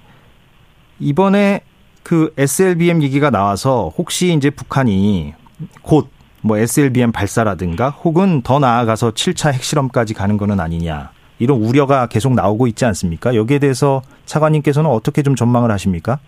예, 뭐 북한이 뭐 자신들의 핵무력 법제화 등을 시도하고 예. 그런 일련의 핵능력 강화 움직임을 보이고 있기 때문에 언제든지 가능하다고 생각하고 아, 저희 국방당국에서는 그러한 움직임을 면밀히 분석하고 있다 이렇게 말씀드릴게요. 그 시점이나 방식은 결국 아, 북한이 아, 김정은 위원장이 일방적으로 택할 수 있는 문제이기 때문에 예. 그것을 어느 시점이다라고 얘기하고 대비하기보다는 어떠한 상황에도 모두 대비할 수 있다 이런 접근을 저희는 하고 있습니다. 예. 어, 물론 뭐, 그거를 도대체 언제, 어떤 방식으로 할 것이냐, 이거는 김정은 위원장에게 다 달린 문제라서 말씀하신 대로, 우리가 뭐 그거를 예상하는 게 좀 무의미한 부분도 있겠습니다만, 어제 이 자리에 나온 박지원 전 국정원장은 좀 시점을 그렇게 예상을 하더라고요. 물론 이것도 뭐 확실히 그렇게 한다. 이렇게 말씀을 주신 건 아닌데 시진핑 중국 국가주석의 3년임이 10월 중순에 이제 될 걸로 보이고 그다음에 미국 중간 선거가 11월에 예정돼 있지 않습니까? 그래서 북한 입장에서는 시진핑 3년임이 되기 전에 어떤 무력 시위를 보여주는 것은 여러 가지로 정치적인 부담감이 있을 것이고 따라서 그 10월 중순과 미국 중간 선거 사이쯤 예 그때에 도발할 가능성이 높아 보인다라는 취지로 어제 박지원 전 국정원장께서 말씀을 주셨어요. 물론 이것도 예상이고 또 그 예상대로 되지 않았으면 좋겠습니다만 차관님은 그 시점을 좀 어떻게 보십니까? 이런 그 관측에 나름 일리가 있다고 보십니까? 어, 일반적인 관측이죠. 결국 북한의 도발이라는 것은 북한 내부 사정 그리고 저 주변 정세 이런 것들을 종합적으로 아, 판단해서 한다고 보고 있거든요. 예. 아 그런데 뭐 박지원 전 국정원장께서 이야기한 아 중국의 당대회 아 그리고 미국의 중간 선거 이런 것들은 주변 환경과 관련된 여러 가지 분석 요인 중에 하나가 될 거예요. 예. 하지만 그것보다도 중요한 것이 북한의 국내 사정이라든가 또는 북한이 의도하고 있는 그 실험의 군사적 달성 목표라든가 현재의 수준 이런 것들이 모두 영향을 미치기 때문에 예. 아뭐 그것도 한 분석 요소로 볼 수 있지만 저희는 보다 거시적이고 폭넓은 분석 요인들을 고루 고려하고 있다 이렇게 말씀드리겠습니다. 거시적인 부분이라면 가령 어떤 게 있을까요? 어, 북한이 무슨 실험을 할지는 또 자신들이 목표로 하는 부분이 있잖아요. 예. 과연 핵실험도 전술핵 실험으로 갈 것이냐 아니면 과거처럼 핵능력, 폭발력을 강화한 실험으로 갈 것이냐 이런 부분에 있어서도 그것이 더 핵실험의 시기를 좌우할 수 있는 요인이 될 수 있거든요. 예. 그렇기 때문에 아까 말씀드린 그러한 주변 환경만으로 북한의 전략 도발을 아, 규정하기보다는 보다 다양한 요인들이 있고 그러한 다양한 요인들을 우리 국방부는 모두 점검하면서 북한이 아, 도발할 수 있는 상황들에 대비하고 있다 이렇게 말씀드리는 거죠. 아까 말씀하신 대로 그런 외부적인 환경 말고도 내부 요인도 이제 작용이 될 것이다 이렇게 말씀하셨는데 내부 요인이라 함은 가령 어떤 게 있을까요? 과거에는 뭐 내부 요인으로 본다면은 북한 정권의 안정성이나 정치적인 상황 그리고 경제적인 상황을 외부로 돌리려고 하는 예, 그런 예. 요인들 예. 그러한 요인들을 저희는 모두 그런 체크리스트에다가 놓고 분석을 하면서 상황에 대응하고 있다 그렇기 때문에 제가 보다 거시적이다 이렇게 말씀을 드린 겁니다. 예. 무슨 말씀인지 알겠습니다. 그런데 일각에서는 또 그 7차 핵실험 관련해서 이런 분석이나 얘기들도 있더라고요. 그러니까 이- 북한이 이미 기존에 여섯 번 핵실험을 했기 때문에 추가로 핵실험을 하는 것이 기술적으로 그렇게 크게 중요하지는 않은 측면이 있다. 그래서 그 7차 핵실험을 한다는 것은 매우 뭐 큰 행위이기 때문에 정치적으로 보면 그래서 이 7차 핵실험을 뭐 조만간 한다, 조만간 한다 이런 얘기들이 언론에 나오고 있긴 합니다만 북한 입장에서는 오히려 그렇게 서두를 부분이 아니다. 이런 얘기도 일각에서는 하던데 여기에 대해서는 어떻게 예, 보십니까? 뭐 그것도 단편적인 접근이라고 보고요. 예. 아까 말 제가 설명드린 것처럼 북한이 과거의 방식으로 폭발력을 강화하는 핵실험을 한다면은 사실은 말씀하신 것처럼 큰 의미는 없을 수 있어요. 뭐 메가톤급 어, 발, 어, 어, 폭발력을 보이는 핵실험을 한다 그런 의미는 있을지 모르겠지만 예. 하지만 다른 각도에서 지금 북한이 다양한 단거리 미사일들을 개발하고 있잖아요. 예. 그것은 전술핵 미사일인데 그러한 전술핵 미사일에 탑재 가능한 소형 어, 핵탄두 이런 것을 갖다가 기폭 실험할 가능성도 열려 있는 거죠. 예. 그렇기 때문에 북한이 핵 실험할 필요가 없다는 분석도 어느 한 단면에서만 본 것이다 이렇게 예. 말씀을 드리고 싶고요. 예. 그런 아, 다양한 정황들을 저희는 모두 분석해 나가면서 대응하고 있다고 말씀드릴 수 있겠습니다. 네, 알겠습니다.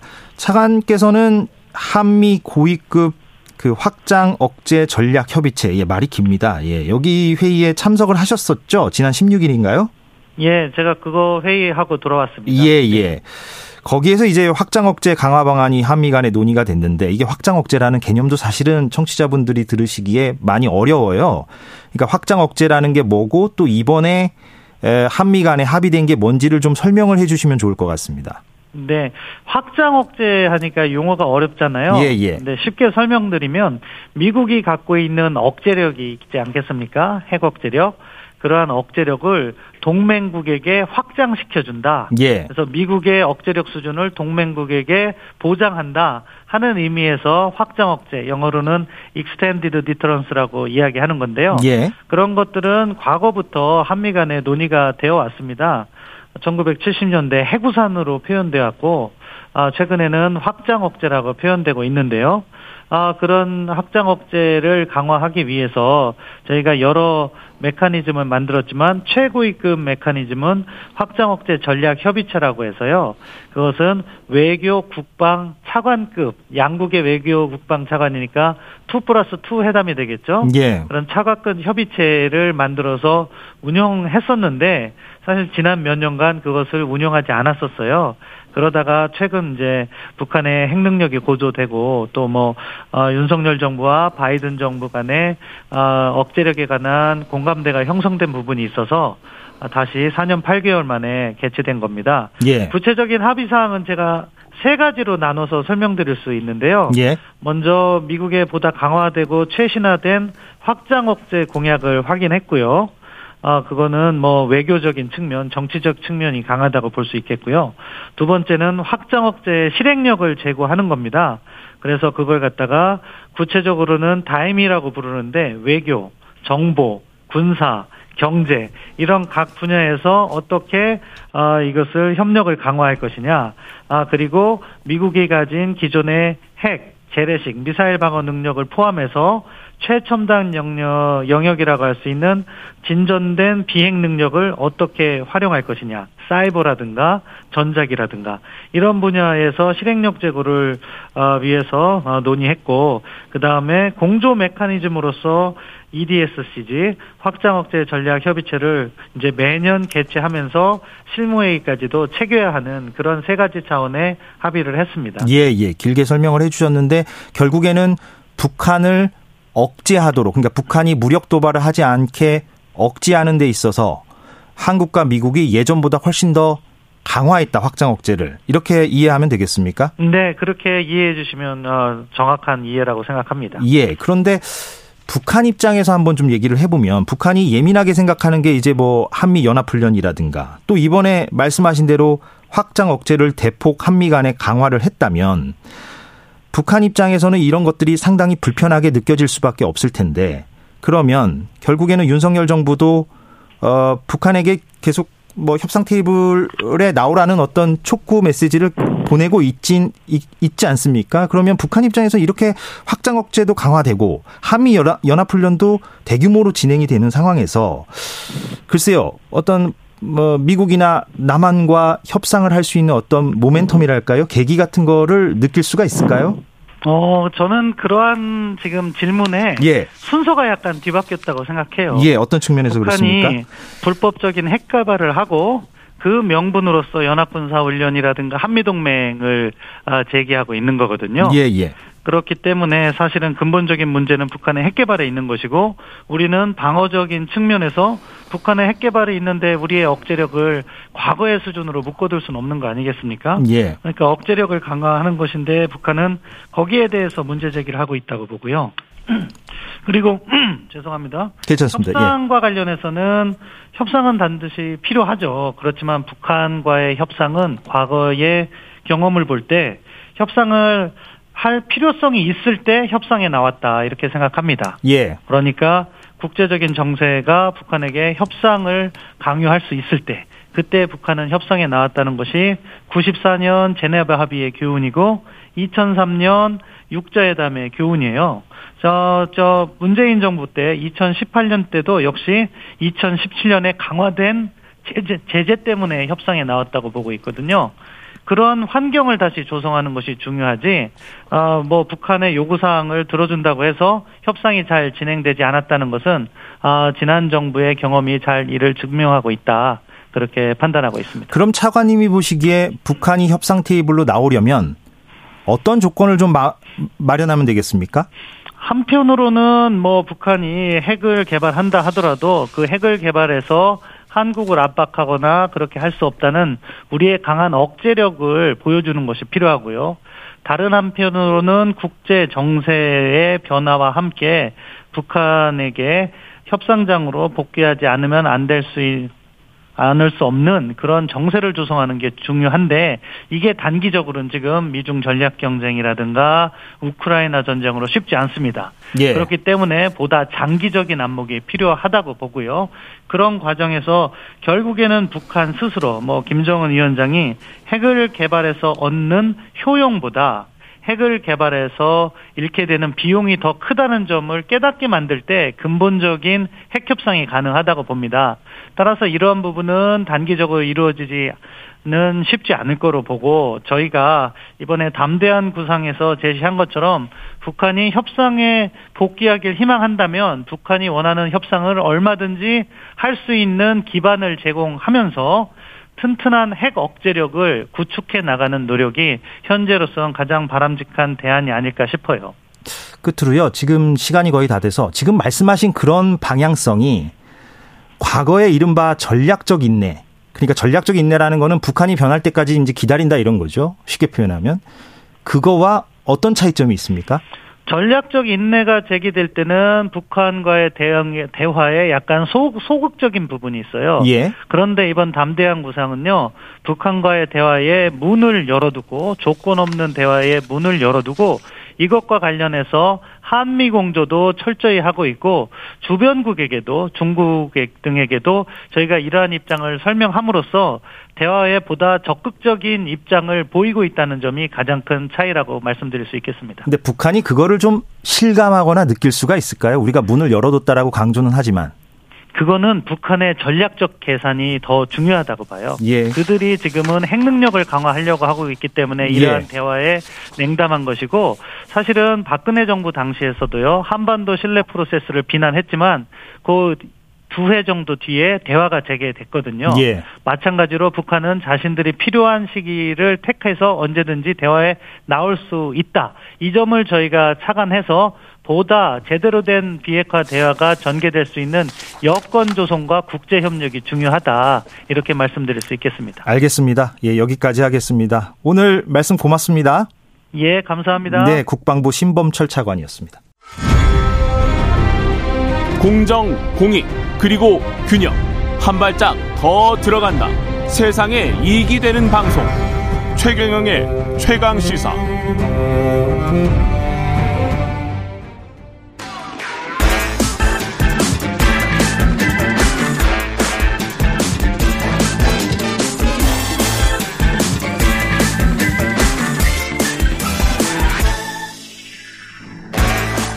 네, 최경영의 최강 시사 듣고 계십니다. 한 번 더 뉴스 시작을 하겠습니다. 오늘은 정은정 작가 나와 있습니다. 어서 오십시오. 네, 안녕하세요. 네, 오늘 어떤 얘기입니까?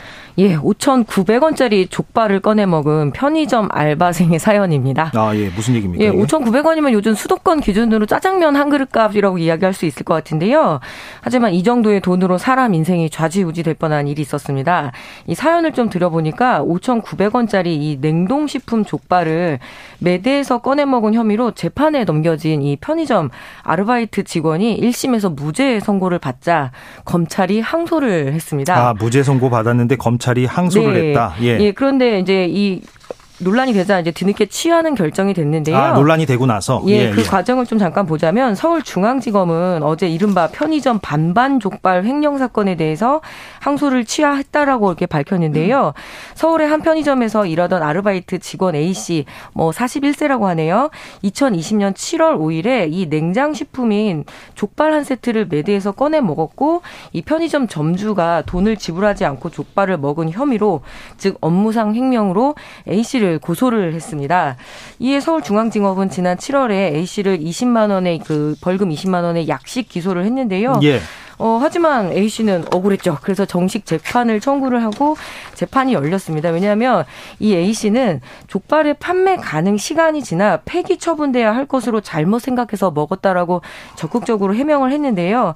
이 주장을 받아들여서 서울 지방 어, 지방지법은 무죄를 선고했습니다. 예. 그리고 이 검찰 시민위원회들도 피해 정도는 경미한 반면에 피고인이 이 재판 과정에서 겪는 고통이 더 크기 때문에 이 항소를 좀 취하해야 된다라고 했는데 담당 검사가 항소를 한 거죠. 네. 그래서 바로 논란이 이렇게 벌어지게 된 거고요. 어, 근본적인 원인은 이 편의점 점주와 이 아르바이트 직원의 그런 어떤 뭐죠 봉급 문제로 조금 갈등들이 있었나 봐요. 예. 그래서 이 문제가 이렇게 커진 건데 또 돌이켜 보면은 이 약식 기소로 20만 원이 돼서 무죄가 됐는데 너무 무리하게 또 항소를 한 행위가 무엇일까? 이게 굉장히 행정 편의주의적인 것도 있고 기본적으로 좀 징벌 목적을 예, 구현하려 했던 했던 거죠. 뭐 얼마 전 그 오석준 대법관 국회 인사청문회에서 되게 문제가 됐던 게 800원 횡령 사건 기억하시죠? 예, 예. 예, 그래서 그 800, 800원 그 버스 기사가 800원을 횡령했다는 거에 대해서 어, 어떤 이 오석준 대법관이 문제 제기를 하고 또 여기에 대해 그 유죄 판결이 나서 이런 이야기도 있었습니다. 죄도 미워하고 사람도 정말 미워하는구나. 뭐 이런 음. 이야기가 있었는데요. 어, 만약에 이 죄가 가볍다, 무겁다 이런 거를 제가 뭐 판단할 수는 없지만 적어도 이런 어떤 사회적 문제에 대해서 정확하게 어떤 투명하게 그동안 수사와 재판이 이루어졌는가라고는 질문을 한번 해볼 필요는 있을 것 같습니다. 예, 당사자 잘못이 있었다면 사과하고 또 재발 방지 약속을 해야 되지만 이 정도 사안으로 항소심까지 청구를 하고 결국 흐지부지된 사건인데요. 예, 부끄러움은 누구의 몫인지 물어보고 싶습니다. 예. 예.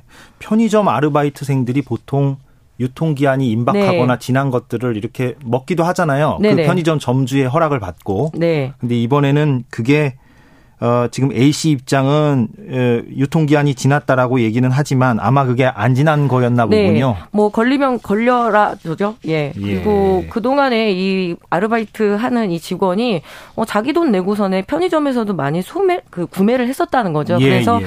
어. 고의성이 없었다라는 판단을 내렸는데 항소가 들어왔던 거죠. 예. 네. 5,900원 사건이고 오석준 네. 대법관 그때 문제가 됐던 건 800원 횡령 사건이고. 네. 예. 기본적으로 긍휼이 너무 부족한 것 같습니다. 네. 알겠습니다. 예, 다음 소식은요?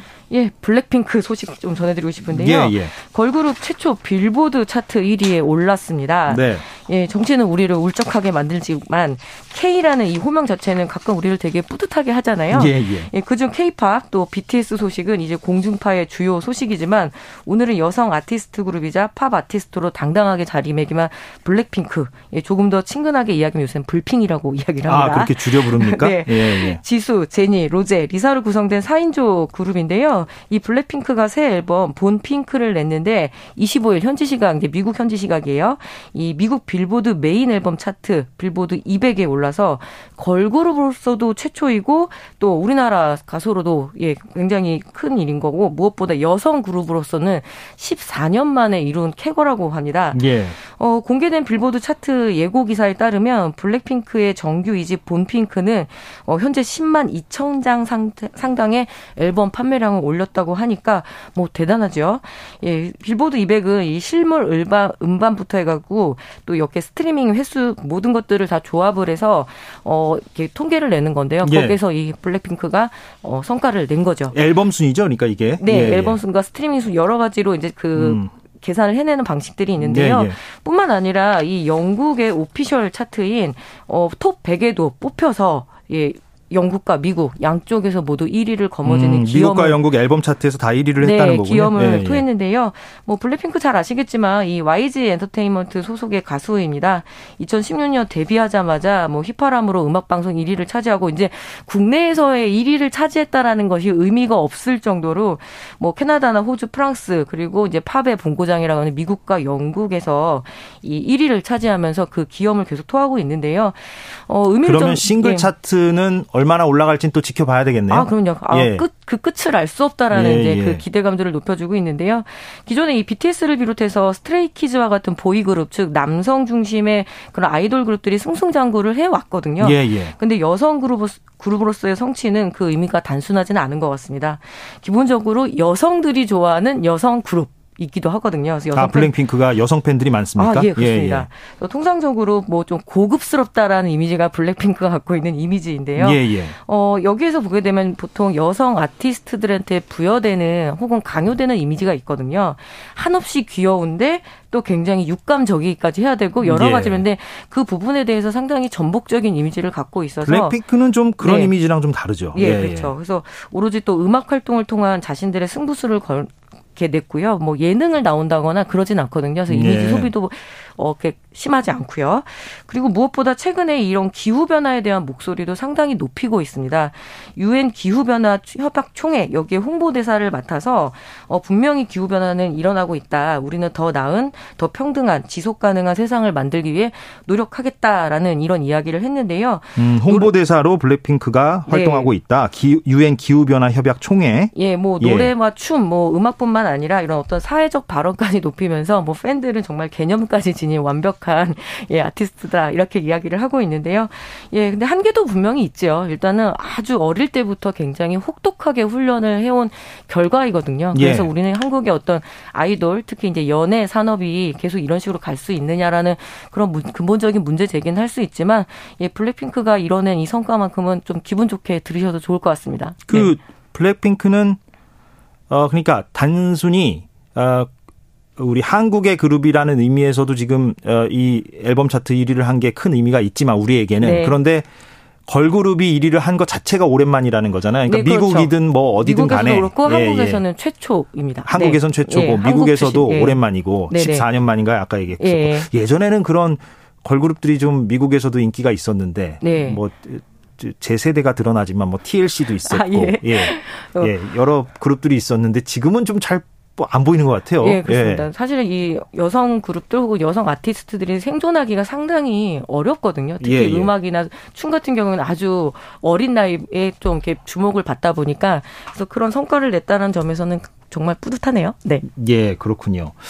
알겠습니다. 블랙핑크가 어디까지 올라갈지는 예, 계속 좀 지켜보도록 하겠습니다. 2부 여기서 마무리를 하죠. 정은정 작가였습니다. 고맙습니다. 네, 감사합니다. 예.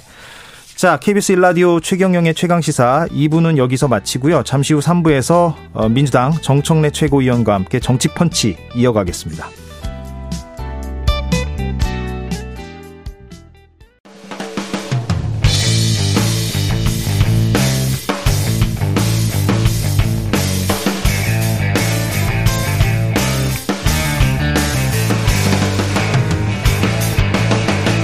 최경영의 최강 시사.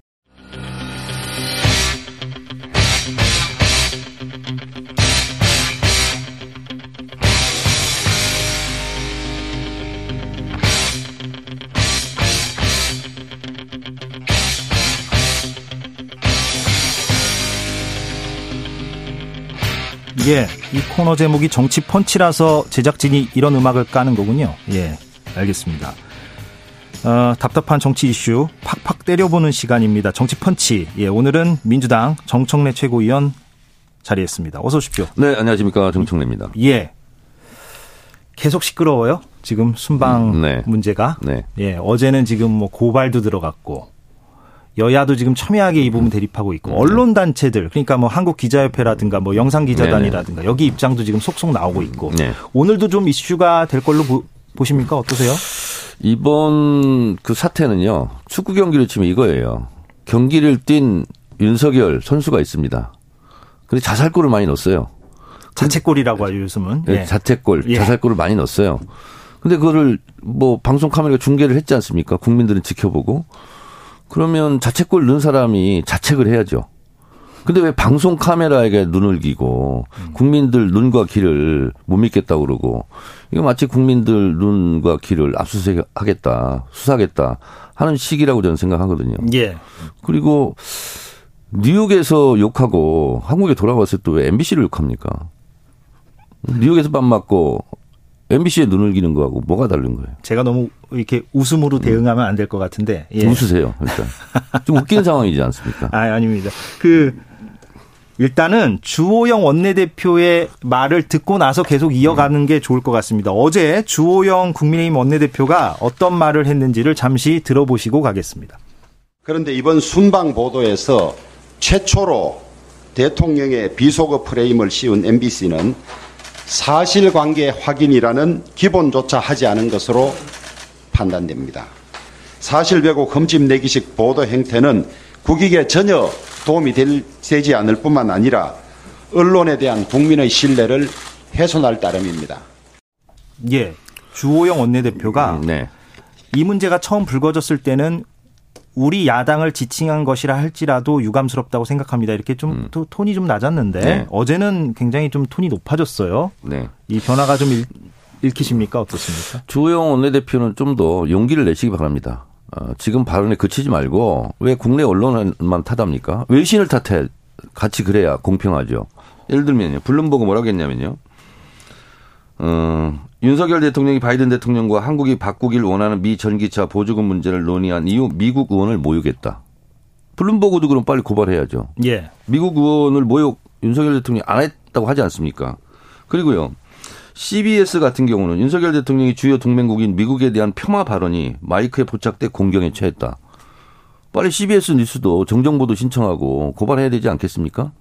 왜 국내 언론만 가지고 그럽니까? 방금 전에 어느 방송에 들으니까 일본에서는 그냥 바이든이라고 알고 그렇게 보도하고 있대요, 일본도. 예. 그럼 일본 언론에 대해서 빨리 정정 보도 신청해야죠. 그러니까 윤석열 왜 대통령과 국내 언론만 가지고 그러죠? 대통령과 대통령실이 어떻게 보면은 좀 강경 기조로 어, 잡은 것 같은데 방향을 네. 그러다 보니 국민의힘 주호영 원내대표를 포함하여 네. 국민의힘 의원들도 좀 그쪽 방향으로 지금 가고 있는 어떤 분위기가 어, 보이는 것 같은데 어떻습니까? 잘못 따라가고 있다고 봅니다. 아, 그건 국민의힘 잘못 의원들도. 예. 어, 아무리 대통령이지만 잘못된 건 잘못됐다고 지적을 해야죠. 어? 그리고 윤석열 대통령이 어제 뭐 도어 스태핑에서 진상이 더 밝혀져야 된다고 그러는데 밝힐 사람이 누굽니까? 윤석열 대통령 본인이에요. 본인의 입에서 튀어나온 말이죠. 국민의힘은 이렇게 얘기하는 것 같습니다. 여기에 대해서 음. 이제 의원님의 재반론을 듣는 게 나을 것 같은데, 그러니까 MBC를 문제 삼는 이유가 네. 아, 뭐, 정치적인 의도 그런 부분들을 제가 언급하려는 건 아니고, 네. MBC가 최초로 이거를 올렸, 올렸는데, 네. 그때 바이든이라고 적었으니, 네. 다른 언론사가 뭐 MBC를 보고 뭐 따라했다까지는 아니더라도, 네. 사람 인식이 처음에 바이든이라고 이렇게 자막이 표기되면, 네. 그쪽으로 이렇게 좀 쏠리는 경향이 생기지 않겠느냐. 그러니까 최초 보도에 책임이 있는 거 아니냐. 이렇게 지금 얘기하는 것 같아요. 여기에 대해서 어떻게 반론을 주시겠습니까? 이렇게 전 반론할게요. 그 대통령 영상 기자단에 이제 성명서가 있었어요. 근데 이제 여러 가지 이제 얘기가 있지만 예. 그 카메라를 들고 있었던 영상 기자들도 처음에는 이것이 있었다는 걸 몰랐다는 거 아니에요. 예. 그냥 그냥 가서 그 그냥 취재를 한 거예요. 영상에 담고. 근데 거기에 무슨 왜곡이 있습니까? 그 몇 분 동안. 왜곡은 없어요. 그렇죠. 예, 예, 왜곡은 예. 없잖아요. 왜곡은 없는데 이제 아까 말씀드린 대로 처음에 이제 방송을 할 때 바이든이라고 자막을 MBC가 최초 보도할 때 그 얘기를 제가 지금 한. 겁니다. 예. 그래서 여기 지금 방송 기자단, 방, 영상 기자단 성명서에 보면 대외 협력실에서 이를 보도되지 않게끔 어떻게 해줄 수 없냐.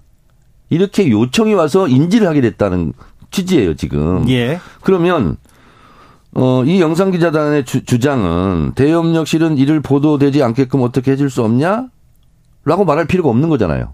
만약에 문제가 없다고 느끼면 아무 문제 없다면 예, 지금 예. 주장하는 대로 바이든도 아니고 난리면이고 이 XX들도 그 미국 국회 아니고 또 뭐 지금 야당도 아니다 본인이 지금 주장하는 것처럼 아무 문제가 없었으면 어떻게 해줄 수 없냐? 이 얘기를 왜 합니까? 문제가 있으니까 어떻게 해줄 수 없냐? 이렇게 요청하지 않았겠어요? 그래서 어 뭐가 문제지? 이렇게 봤더니 실제로 그게 있었다는 거잖아요. 그리고 이 영상은 여러 방송 카메라가 한 것이 아니라 풀단이라고 예, 예. 한 명이 들어가는 카메라예요. 그리고 방송사에 다 공유를 하는 거잖아요. 공유를 하는 거죠. 예. 그러니까 MBC가 보도만 했습니까? 그러면 다른 방송 안 했습니까? 다 KBS, SBS 다. 똑같이 했죠 예. 바이든으로. 예, 예. 근데 왜 MBC만 문제 삼는 거예요? 그러니까 처음 그 표기. 아 거기에 그러면 대해서. 예. MBC 기자가 난리면을 바이든으로 달았으면 음. 그러면 KBS나 SBS는 그대로 따라했다는 거예요. 부안해동했다는 거예요. 그러면 KBS, 어, SBS 기자는 MBC가 어, 이거 바이든이라고 썼으니까 우리도 바이든 하자라고 했다는 거예요. 그래서 SBS 그. 지영진 네. 앵커도 그 어제. SBS가 따라한 게 아니다. 예, 예. 아니 그러면 지금 블룸버그나 뭐 다른 외신들도 MBC 자막 보고 다 따라가는 겁니까? 기자 시험 커트라인 높죠. 기자들이 그냥 그렇게 무식하게 막 하는 겁니까? 그 대통령이나 대통령실이 이제 역공을 펴는 건 펴, 펴더라도 그건 정치 네. 공방이라 치고 네. 그 역공이 조금 더 효과적이려면 사과나 유감 표명 같은 거는 하고 가는 것도 괜찮을 것 같은데. 왜 안 한다고 보세요? 저는 윤석열 대통령이 대통령이라는 인식을 안 하시는 것 같아요. 보통 이런 경우는 정치인이지 않습니까? 그러면 어떻게든 간에 본인의 입에서 튀어나온 말이고 문제가 됐잖아요. 그러면 이렇게라도 얘기해. 최소한 일의 맥락의 뭐 전후 과정을 따지고 전에 일단 제가 죄송하게 됐습니다. 그 말 한마디를 지금 못하가 있는 거 아닙니까? 그러니까 검찰총장 했지 않습니까? 그 지금 대통령이니까 대검찰총장 같은 인식을 하고 있지 않나.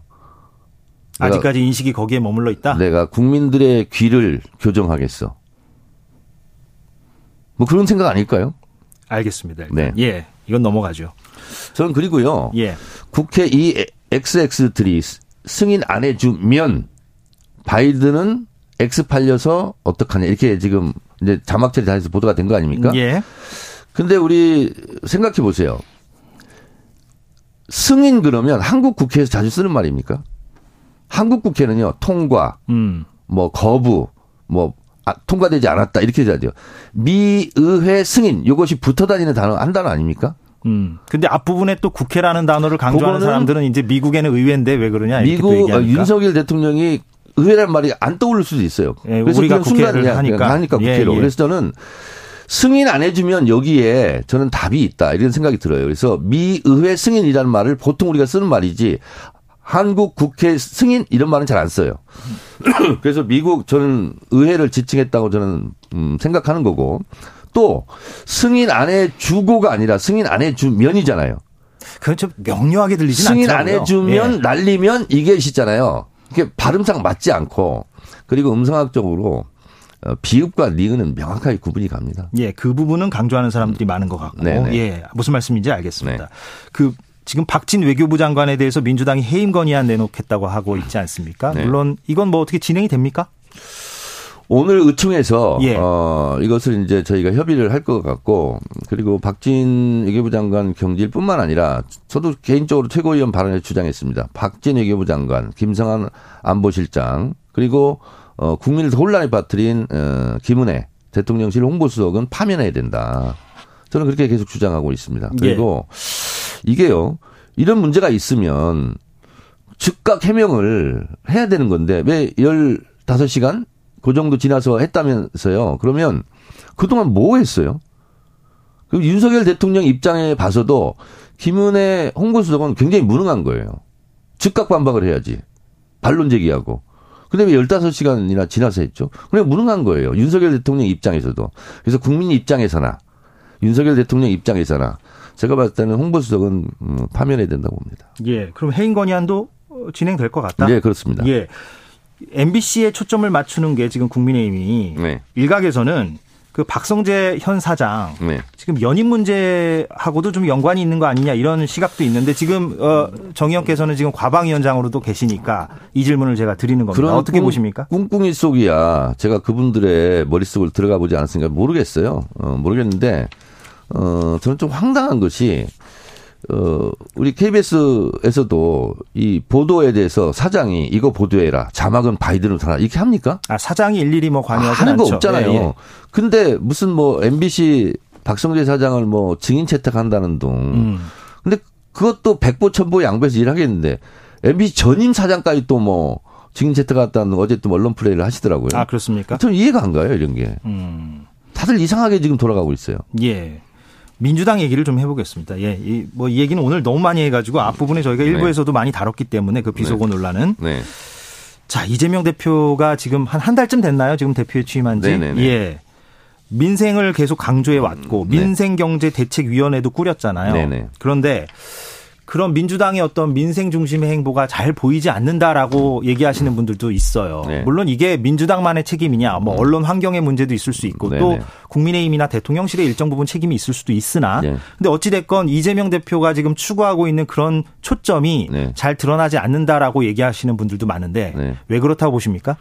어, 저는 그런 분들이 많이 있습니까 실제로? 적지 않은 것 같긴 합니다. 어, 지금 저희가요. 오늘 아침 한국일보도 뭐 그런 기사를 좀 쓴 것 같고. 어, 예. 지금 현장 최고위원을 많이 하거든요. 가면 주로 민생 예산 관련해서 정책 협의를 다 합니다. 예. 기자들도 다 있고 그리고 이제 농민들 같은 경우는 지금 쌀값 폭락이 지금 굉장히 큰 문제지 않습니까?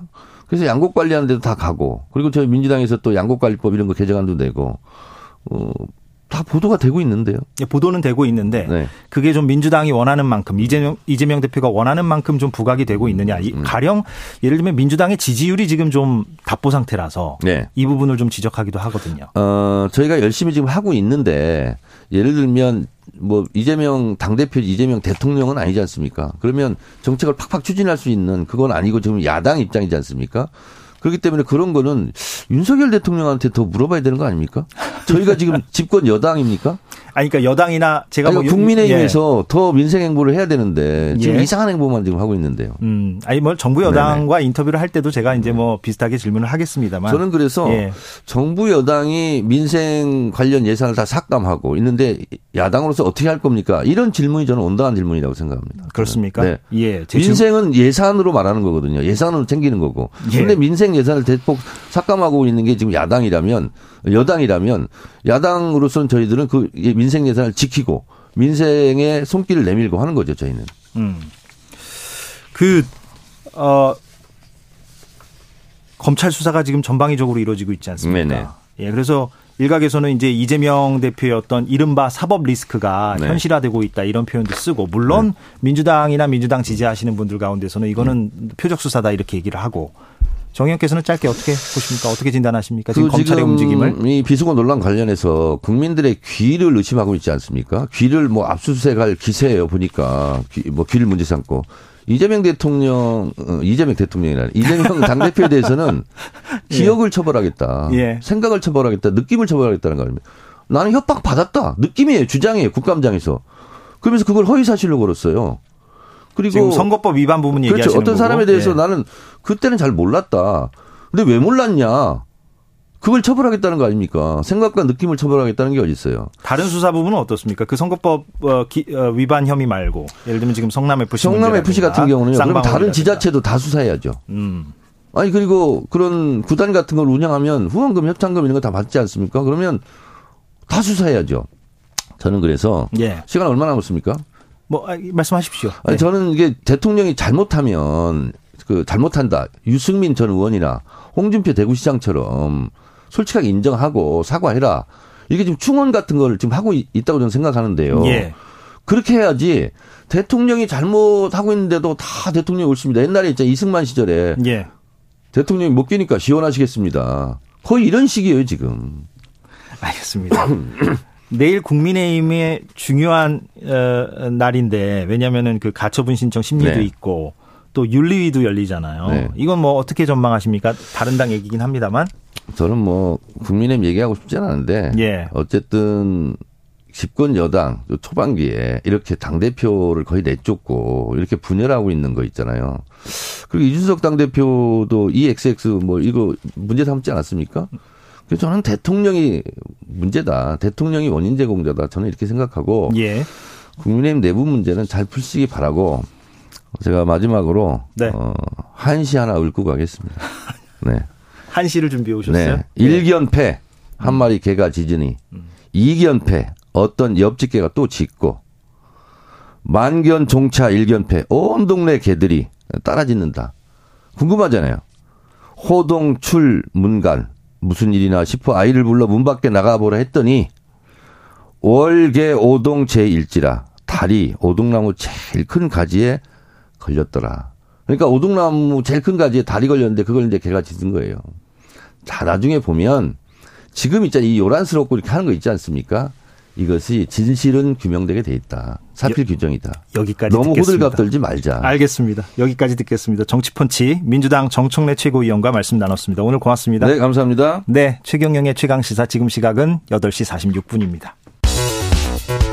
여러분은 지금 KBS 1라디오 최경영의 최강 시사와 함께하고 계십니다.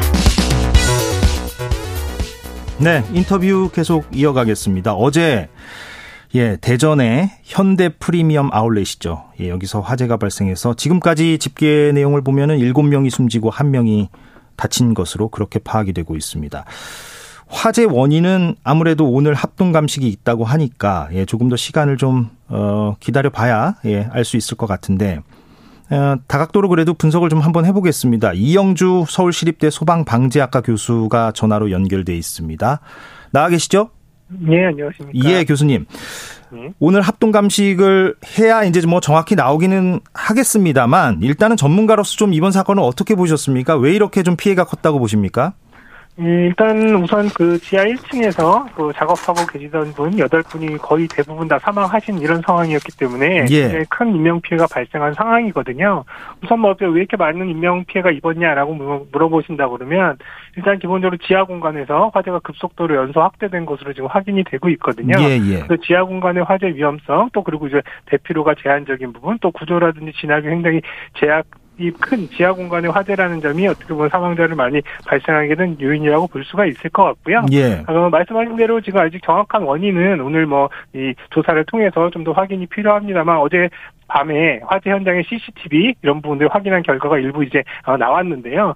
이런 것들이 이미 이제 하역장에 정차된 화물차에서 불꽃이 발생하는 것들을 이제 보였다라는 부분들이 있어서 이런 차량의 화재라든지 혹은 또 차량의 화재가 직접적인 건지 아니면 다른 쪽에서 차량으로 옮겨 붙으면서 화재가 확대된 건지 이런 부분들은 조금 더 적극적으로 확인할 필요가 있는 상황입니다. 예. 어, 과거에 물류창고 대형 화재가 났을 때 인명 피해가 매우 큰 경우가 왕왕 있었잖아요. 그때는 샌드위치 패널 같은 게 지적이 되기도 했는데 거기에서 이제 매캐한 연기가 많이 나오니까 인명 피해가 크다 그런 말들을 많이 했었는데 어제 있었던 화재는 뭐 샌드위치 패널로 뭐 지어진 건물은 아니지 않겠습니까? 그러면 예. 결국에는 그 갑자기 매캐한 연기가 많아지게 된 원인이 결국에는 뭐 옷, 옷이라든가 뭐 이런 걸 얘기하는 사람들이 있더라고요. 어떻게 보세요, 이 부분은?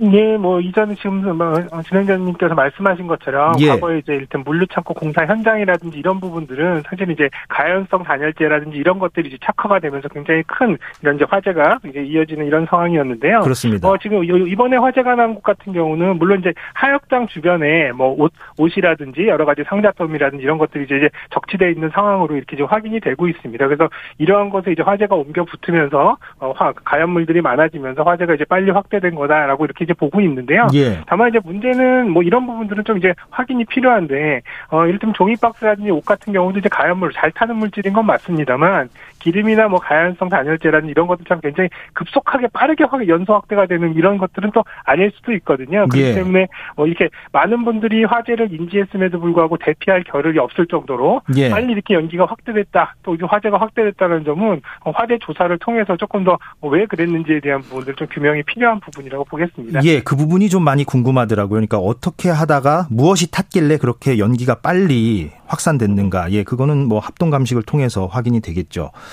네, 무슨 말씀인지 알겠습니다. 그런데 네. 소방대원 증언 가운데 스프링클러나 소화전이 제대로 작동을 안 했다라는 얘기도 나오는 것 같아요. 예, 이 부분은 어떻습니까? 이게 만약에 제대로 작동을 했다면 좀 피해를 줄일 수도 있지 않았을까 이런 생각도 좀 들기도 하는데. 예, 맞습니다. 저도 사실 화재 상황들을 최초에 뭐 이제 내용들을 이제 확인하면서 어, 얘기 들은 바로는 현장 현장에 소방대가 출동했을 때 바닥에 이제 물이 이제 이미 젖어 있었다. 그래서 스프링클러가 터졌다라고 이렇게 처음에는 얘기가 됐다가 예. 어제 저녁 때 이제 현장 활동을 했던 소방대원들의 이제 진술에 따르면 어, 스프링클러가 터지지 않았다라는 또 진술들이 있거든요. 그래서 이런 것들을 본다면 사실 이제 화재가 발생했다 하더라도 스프링클러라든지 또 화재 감지에 의해서 화재 경보 빠른 대피에 대한 부분들이 좀이 제실자 부분들이 인지됐다면 이렇게 많은 사망자가 발생했을까 싶은 생각이 들었거든요. 예. 그래서 이런 소방 시스템이 정상 작동했는지에 대한 부분들도 오늘 정확하게 좀 확인이 될 필요가 있고 만약에 이런 부분들이 만약에 미흡한 상황이 발생해서 어, 화재가 커졌다면 사실은 이제 더 안타까운 것들은 이런 것들이 정상 작동했다라면 이렇게 많은 인명 피해가 발생하지는 않았을 가능성이 높다라고 볼 수 있거든요. 예. 어, 그러면, 어, 이건 뭐, 다 조사가 필요한 부분이니까, 예, 저희가 뭐 조심스럽게 지금 얘기를 하는 거고, 네. 어, 어, 개장 전이라서 이제 손님들은 없었다고 하고요, 당시에. 네.